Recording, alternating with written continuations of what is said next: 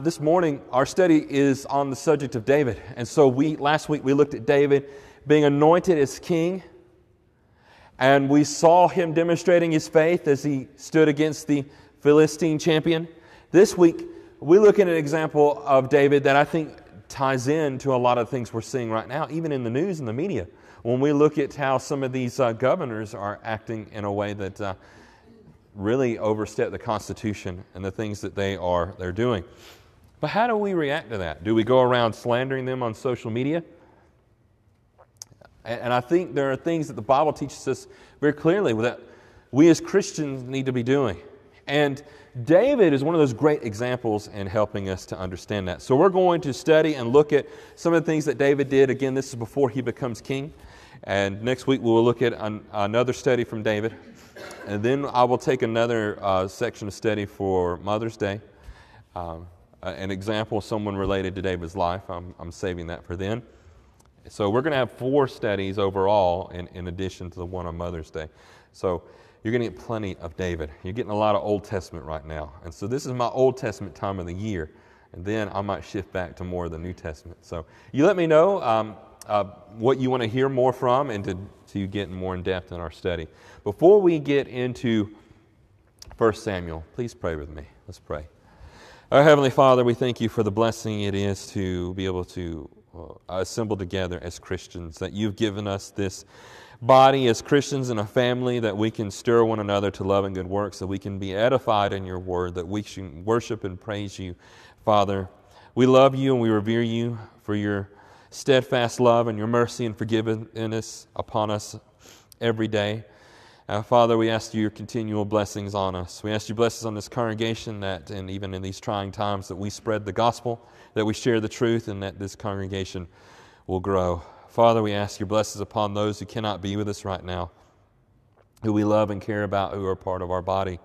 Father, um, we ask that you continue to bless them with good health and encouragement. Uh, Father, we ask your blessings upon Florence C.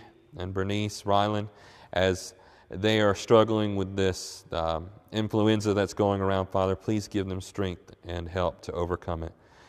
Uh, Father, we ask again that you forgive us and give us your grace, and we pray this all in Christ's name. Amen. So last week, we, the title of the lesson was The Rise of God's Anointed, and we saw David being anointed by the prophet Samuel. Uh, so again, hence the book First Samuel. And in 2 Samuel, you're going to get more of David's life, and especially as he is a king. And we see some of the great things he does. We also see his great, greatest mistake and how it affects his family life. So we're going to get to that in the coming weeks. One of my favorite sections about um, David's life is it's not David and Goliath. It's, it's how David, what we're looking at this morning, how he resp- responds to King Saul. You know, how, how he adjust to what is happening. So he's anointed to be king, but the king of Israel well, doesn't like him very much. So I ask you as we think about this this morning, and I think it very much connects with our government and how we behave.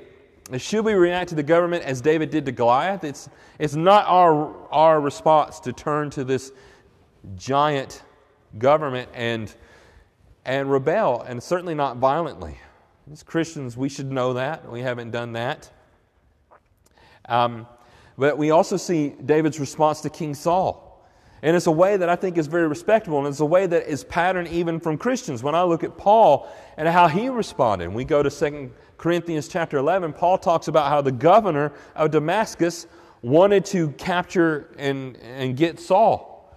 Or, or at that time, it would be Saul becoming Paul, and he escapes from uh, the city there. He escapes from the governor. He does things that I very much see that David does. And so we see these patterns of things uh, of which how, how we as Christians, the faithful, should respond. So let's look a little bit further here. If you have your Bible or if you want to look up here on the screen, we got 1 Samuel chapter 18. I'm going to read verses 5 and following. 1 Samuel chapter 18, verses 5 and following and we see David's success. So in chapter 17 last week, we looked at how David killed Goliath, how he was victorious over him. In chapter 16, before that, David was anointed, and before that was pretty much the, the fall of Saul. That is King Saul. And as King Saul, rebelled against God and disobeyed him in 1 Corinthians 15. So this week we come to chapter 18. And David went out and was successful wherever Saul sent him. So King Saul is using him at this point, and so that Saul set him over the men of war, puts him in charge of, of these conflicts and battles, and it makes sense. But in a lot of ways, Saul needed this. He was afraid, and his men were fearful. But here he has this young man, David, who has been victorious. it says, And this was good in the sight of all the people and also in the sight of Saul's servants. But we keep reading. 1 Samuel 18, verses 6 through 7. And they were coming home, and when David returned from striking down the Philistine, that the women came out of the cities of Israel, singing and dancing, to meet King Saul with tambourines and songs of joy and with musical instruments. And the women sang to one another as they celebrated Saul has struck down his thousands, and David his tens, his ten thousands. I don't know how you might respond to that, but Saul gets angry. He's jealous of this. He doesn't want to hear this. He recognizes what he once was. He was that great leader who had risen up, who was a foot taller than anywhere else, and he's from this very humble tribe, Saul's uh, upbringing. And so I think Saul wished he could have, could have continued in that. And what I think Saul's also seeing in David is, is if I remain faithful to God, this is the man I used to be and could have continued to be. But he refuses. He's been rejected by God as he himself has disobeyed God. And so we keep reading here, and Saul was very angry. And this saying displeased him, and he said, They have ascribed to David ten thousands. And to me they have ascribed thousands. And what more can he have but the kingdom? And Saul eyed David from that day on. As we continue to read throughout the text, Saul, Saul did not want David to become king. He, did, he wanted his own sons to be the next in line. He wanted the kingdom to con- continue under him and from his own children. And so, as he begins to see, here's David taking on a role, acting like a king, being praised and being equated to, to the king of Israel course, he's very disturbed by it. He doesn't like it. You ever found yourself disliking someone because they get a lot of attention? I remember in elementary school, I, I, used to be like that. I would think about it. And there are people that are like this today, and you might struggle with it. I don't know. But in elementary school, I would wonder why did God allow this guy to be more athletic than me? I want to be athletic. And why is this guy over here more humorous? He always gets the attentions of the girls more than I do. And I, I didn't like them for that reason. You know, that they, they got more of attention or if they had other things and other abilities. And I guess as I grew and matured, I really just came to the point where I didn't care about those kind of things. But uh, I still, you still see people today who are like King Saul, who, when somebody else is getting attention that they think they deserve, they get upset about it. It hurts their ego. They become very insecure about it, and they're very prideful about who they are. And this is going on, this conflict. You see it with grown men today, and to me, I equate it from with, with childhood, but they never got to the maturity to where it, that doesn't bother them. So there, there's some things to, to look at here. So if you are struggling with that, or maybe you can relate to what, what Saul is going through here, I think you have good reason to pray and to study and to find who you are and your value and your identity in God, not in jealousy of others or an envy of what others have. Why is it that the, this guy, you know, he has a nice house and a nice car, and his marriage seems to be better? And so some people can be very envious in that way. Or, you know, why does this individual seem to have things better than me? And so that kind of jealousy, it can be very destructive. And Saul is an example of that. So take a warning this morning. If you struggle with that even a little bit, look at King Saul and decide, I don't want to go down that road. I don't want to be like him. So, how should Christians respond? On another point of, of message here, because when we go through a story in biblical stories, there are multiple lessons that can be drawn out. And I might be talking and hitting on certain points this morning, and you see something else. You have an observation that's more relevant in, stu- in your study, and I hope that you will look for that and apply it and make sure and allow God's Word to change you. So, how should Christians respond to government authorities today? When you look at some of them, you know, the, there's some governors today and specifically in one state that I'm thinking of, where uh, the governor said, You can't even buy seed to plant a garden. You can't do a lot of things. You can't buy half the things that are in the store, and that person is telling everybody they're essentially under house arrest, stay home. Uh, these things are not essential. These things are essential, and a lot of it is really not making any sense. How do we respond to that? Um, how, would, how do we see the Christians in the Bible doing that? Uh, so we see the faithful people in the Bible, they continue to live their life, and the way that they live, being faithful to God, is enough to protest. It's enough to tell those who are, um, are tyrants that we're going to keep living the way that we are. Whether you're looking at Christians living under tyrannical Caesars, or whether you're looking at even the example of David here or Paul, or today, by the fact that we're here this morning, when others have told us, oh, you shouldn't even be going near a building or coming to assemble together to worship. Um, what are we going to do? What's the right way? And just by living as Christians, we demonstrate that we are going to obey God rather than men. And we're going to do that first. Uh, secondly, we're going to then follow what the government, as best we can, we're going to obey the government as the best as we have in our ability. So let's look at a few more examples here, some descriptions here from David's life. I think this is very interesting. So when you get into 1 Samuel chapter 18, you remember when Saul gets angry, you know, David would go in and play his lyre to appease Saul. Saul gets really angry one day, and he has this, it says there, a spirit of, of anger and evil within him. And he no longer has the spirit of God anymore. You can read that in 1 Samuel chapter 18. So what does Saul try to do to David? You remember? He takes up a spear on two occasions and tries to pin David to the wall, and David escapes him. That's what we read about. So David escapes Saul's plot, and we start to read a little bit further as Jonathan gives some warnings in chapter 20 and in, in chapter 21. David has left. He's gone to the countryside and he's gone to uh, Ahimelech, who is the high priest there at the, at the tabernacle outside of Jerusalem at this time and he goes there asking for food. And Ahimelech says, All we have is this food, the showbread, the holy bread, the sacred bread that's in the tabernacle. And the priest says, I'll give it to you and you can eat it. If the young men who are with you are holy, are they holy? If they have kept themselves from women while they're in expedition, expedition, excuse me. So David testifies, he says, The young men, as we go out in expedition, when we've gone to fight, we've always kept ourselves holy. And we have not engaged in any kind of sexual immorality. We've kept ourselves from uh, those who would, any kind of temptation. And so they, they're holy, and at this time we see the nature, we see how David is.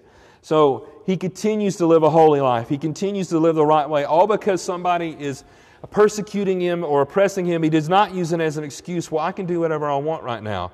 And you see people doing that. They're like, well, the hardships of my life allow me to live in a relationship, sexual relationship outside of marriage. And people will justify that. David never used his hardships in that way, at least not in the early part of his life. And yet, it seems to be like in his comfort, in his time of victory, and later in life where he finds harder times to live and stay faithful to God. Let's continue going here and, and reading in 1 Samuel. We come to chapter 23, verses 1 through 3 we see again the nature of David. David is acting like a king, and so he has 600 men who are with him. And this reminds me of kind of Robin Hood and his merry men. Of course, that's hundreds of years afterwards. It reminds me of some of the figures in the Revolutionary War who would live out in, and live in the hill country. And so David goes out, and his men, they're living in the hill country. Uh, we also read about other people in history doing things like that. It reminds me of the apostles. It reminds me of the in Jewish history, the Maccabees living out in the hills as they're being oppressed by uh, the Greek Empire at that time. And so, a lot of times in history, but here David kind of sets that whole archetype, that example, that picture we often think of. And as he's living out there in the hill country, he hears that the Philistines have come in, and Saul's not doing about it because Saul is still a coward. He's still afraid, and he's still rebellious against God. And these Philistines come to the city of Keilah, and they're fighting against it and robbing them, raiding. And so David goes to God in prayer about this. Let's read about it now in 1 Samuel 23. And now they told David, Behold, the Philistines are fighting against Keilah and are robbing the threshing floors. Therefore, David inquired of the Lord, Shall I go and attack these Philistines? And the Lord said to David, Go and attack the Philistines and save Keilah. So David's not fighting against Saul. You would think, oh, he's got his army, he's got his men. Maybe he should rebel. He's been anointed to become king, and Saul's evil. Why not go and fight against him? That's not what he does. But he fights against any enemies coming in, and specifically these Philistines who are attacking against Keilah. And so it says, the Lord says, Go and attack the Philistines and save Keilah. But David's men said to him, Behold, we are afraid here in Judah. We're living in hiding from Saul. How much more if we go to Keilah against the armies of the Philistines? And so again, it says here, Then David inquired of the Lord again, and the Lord answered him, Arise. Now he has a command Arise, set the example, and go to Keilah. So in the midst of fear, God says, Go, do what is right. For I will give the Philistines into your hands. And David and his men went to Keilah and fought with the Philistines and brought away their livestock and struck them with a great blow. And so David saved the inhabitants of Keilah. I love this story.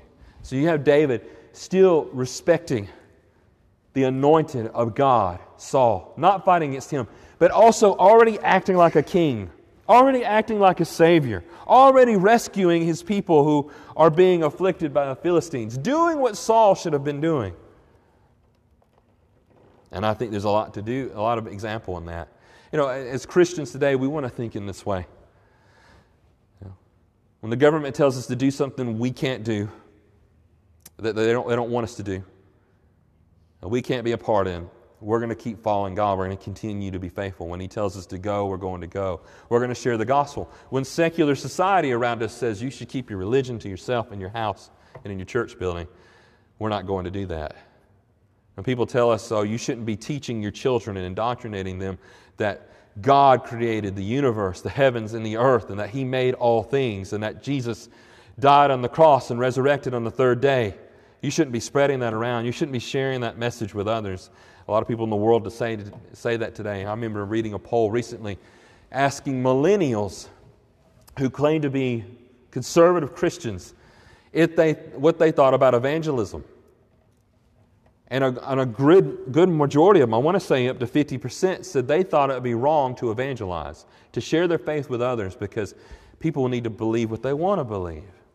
And I shouldn't be pushing what I believe on others or sharing it with others. And I think that's a very shameful thing to, for us as Christians to even think in that way. There's a lot that we can learn from this. If we lived in a society in which we were very much oppressed, you know, what we're going through right now and some of the restrictions we've seen among the governors is nothing as opposed to what others have gone through and what others are going through throughout the world. So, Christians, we should learn we can elude the oppressive rulers and yet continue to serve others. Continue to do what is right. And again, I put the example here. This is from 2 Corinthians chapter 11 of Paul doing that, of escaping someone who, a governor who wanted to kill him.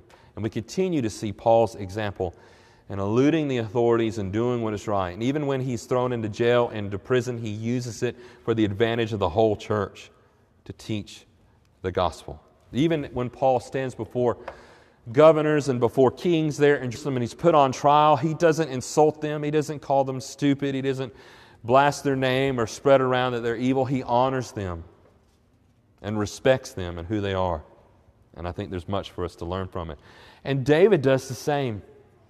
We continue to read here, we see David is no coward. He, he only hides to avoid fighting from Saul. He's not living in fear of Saul. 1 Samuel chapter 23 and verse 14 says this And David remained in the strongholds in the wilderness in the hill country of the wilderness of Ziph. A lot of times we think about this area of Judah as a desert area. At this time, there's lots of trees, there's wilderness. Um, that is just not there today. But he lives in the hill country in the wilderness of Ziph. And he'll eventually also go to the wilderness of Engedi. That's the other passage there. So Saul sought him every day, but God did not give him into his hand. Saul, I mean, God delivered David from Saul. Because the king is God's anointed, there's things that, that stand out to me about how David responded to Saul. David had opportunities to kill Saul. Saul goes looking for David in the wilderness of Ziph, and he goes into a cave to relieve himself. You remember reading about this? David and his men are in, then, in there, and his men are saying, You go and you can kill Saul now. Here's your enemy. Here's the one who wants to kill you. And David goes off and cuts off the edge of his garment. And later, after Saul leaves and he's crossed over to another hill, David goes out and he confronts him and says, Saul, here, I could have killed you and I didn't. Showed him mercy. In, that example here. Let's read a little bit about that. Verse 24, verses 6 through 7, it says, And he said to his men, so his men are trying to persuade David to kill Saul while he's in the cave. And David says this The Lord forbid that I should do this thing to my Lord, the Lord's anointed. You know, see how David's still talking about Saul? Saul's been, so, been no disobedient to God. He could have justified, well, I have an opportunity now to kill Saul. Certainly, God would want me to do that. David says, No, this is God's anointed. And he says, To put out my hand against him, seeing he is the Lord's anointed. And so David persuaded his men with these words and did not permit them to attack Saul, and rose up and left the cave and went on his way. Now, later he would, uh, right after this, immediately after he's going to confront Saul from the distance, see, see, I had the opportunity to kill you and I didn't. And each time Saul regrets it. Saul says, I shouldn't have done that. And you think maybe Saul's repenting, and he's not. He regrets it. He's, he's being faced with the fact that he could have died, and so he leaves David alone, recognizes that David is a righteous man and has given him mercy until another day. And that's what we see here. Part of our reading this morning that Logan read from us is 1 Samuel 26. And in that instance, we have David sneaking into the camp with Abishai. And, and Saul's laying out in his camp and he's got his spear by his head. And Abishai says, I can take that spear and put it through Saul twice. Nobody hear it. I could pin him through the ground. And this is what David says to Abishai Do not destroy him, for who can put his hand against the Lord's anointed and be guiltless? And David said, As the Lord lives, the Lord will strike him, or his day will come to die or he will go down in the battle and perish. That is what happens, isn't it? God brought about justice.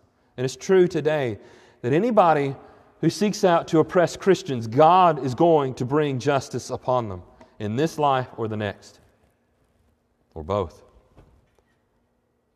So the Lord, it says here in the pattern, the Lord forbid that I should put out my hand against the Lord's anointed, but take now the spear that is in his hand and the jar of water and let us go.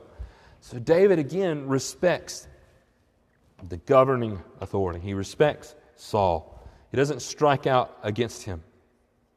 Doesn't even speak bad. You don't even hear David calling Saul bad words and spreading out propaganda or anything like that, you know, trying to get the message around of how bad a leader he is. David says, This is the Lord's anointed, and we're not going to strike him. God will, by his own providence, bring him to his own end. God will work about justice. And that's what we see in the Bible. When I read this, I can't help but think about Romans chapter 12 and 13. In Romans 12, it says, If someone curses you, what do you do in response to them? you don't curse them back. He says, You bless them. If someone does wrong to you, does evil to you, you do good in return. And we see that example here demonstrated in David. Now, the other thing that Romans does, you keep reading Romans 12. Remember, man made the chapter divisions. Romans 13 goes straight into saying God put in the authorities, God set the government in order to bring about justice. And he says there, you need to pay your taxes, you need to do what is right. And that you don't return evil for evil, and you let God work it out providentially. And the government and the authorities will do that in time. So immediately after these events, we read about David having an opportunity to kill Saul. He doesn't do it, and Saul regrets it, but then Saul again tries to kill David again. And then Saul eventually is going to come to his own end in the battle. But I want to uh, make some observations this morning before we conclude about David's actions. Some of the things that we've seen. Make sure I don't miss anything. And you might see some other things here, and I'd like to hear what your thoughts are. But David trusted God. He trusted God with his life, and he trusted God providentially that he would work things out. Yes, I'm, I'm anointed to be king, and Saul can't kill me for that. And I'm not going to kill him because he's God's anointed. So David trusted God to bring Saul to justice without lifting his hand against him. David recognized King Saul as God's anointed. If God wanted David to kill Saul, God could have just told him, go do it. He had the opportunity to. David was brave, brave and courageous. I had a, a little Bible study with my kids. I don't know if it was this Wednesday night, but the one before. I had them reading scriptures and drawing out observations and, and talking about it. And when I wanted them to say the word faith, and I can't remember the exact example right now, Rachel will remind me later probably. But I wanted them to say faith, and the kids say, kept saying, well, he was brave or he was courageous. And as they were saying that, it was something that I just hadn't thought about much before. And I see it now, especially in David, that my faith and trust in God and my hope in Him is what gives me bravery, which gives me courage. And they should be associated and connected together. And so I see that in David. And it had to be my children making the observation for me to see that even more. So David was brave and courageous by faith against Goliath, and he was also against Saul. He struck one down and the other he allowed to live. He acted differently in both occasions, but he did God's will.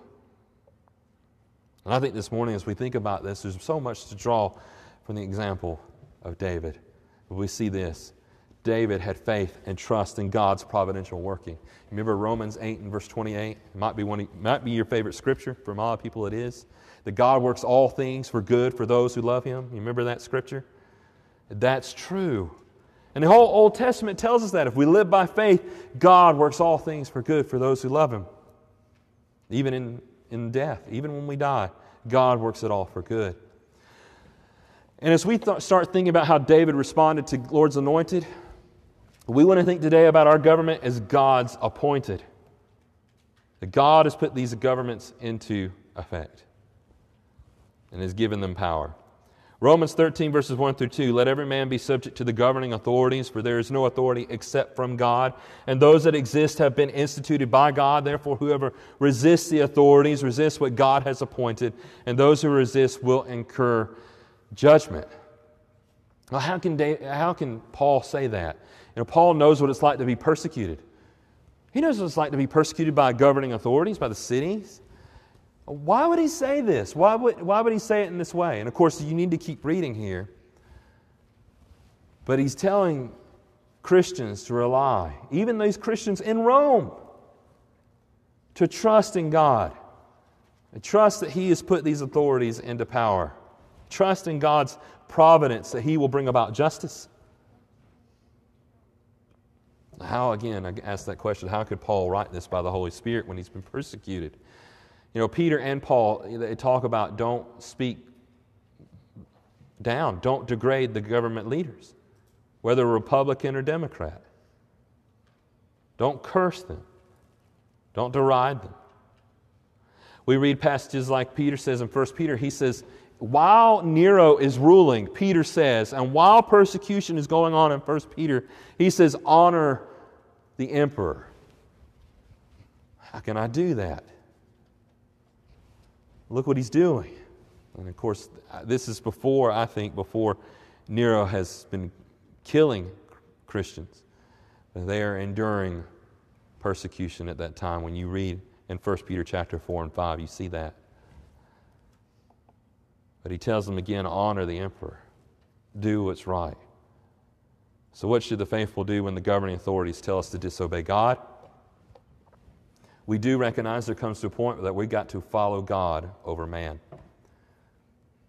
The apostles, when they are told to stop preaching, stop filling Jerusalem with the gospel in Acts chapter 4 and in Acts chapter 5, what did the apostles say when they were called in and questioned by the Sanhedrin, by the Jewish Supreme Court? This is what they said Acts 5 and verse 29 We must obey God rather than men. So we see that in David. David obeyed God rather than men.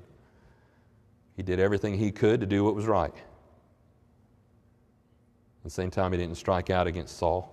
And as we as Christians want to be very careful in how we respond to the government and the authorities around us.